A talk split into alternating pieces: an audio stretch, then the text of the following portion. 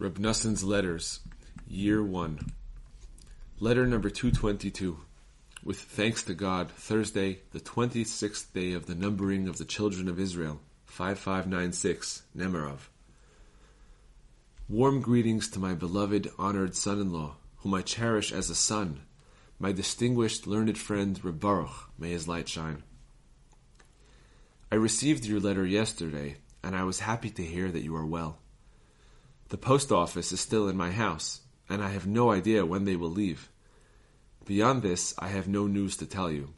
The deliverer of this letter is in a great hurry, so I cannot write much. May God have compassion on your father and on you. May he improve your financial situation and make up all his deficiencies. Most important, may God strengthen your heart to intensify your efforts in studying God's Torah and in prayer and to trust that God will not abandon you, for there is no other advice for anyone in the world except to have faith and to trust God, bitachon. The primary way to build up this trust is by strengthening one's resolve to study and pray all day. For the world is a passing shadow, and no matter what, our days are going to pass.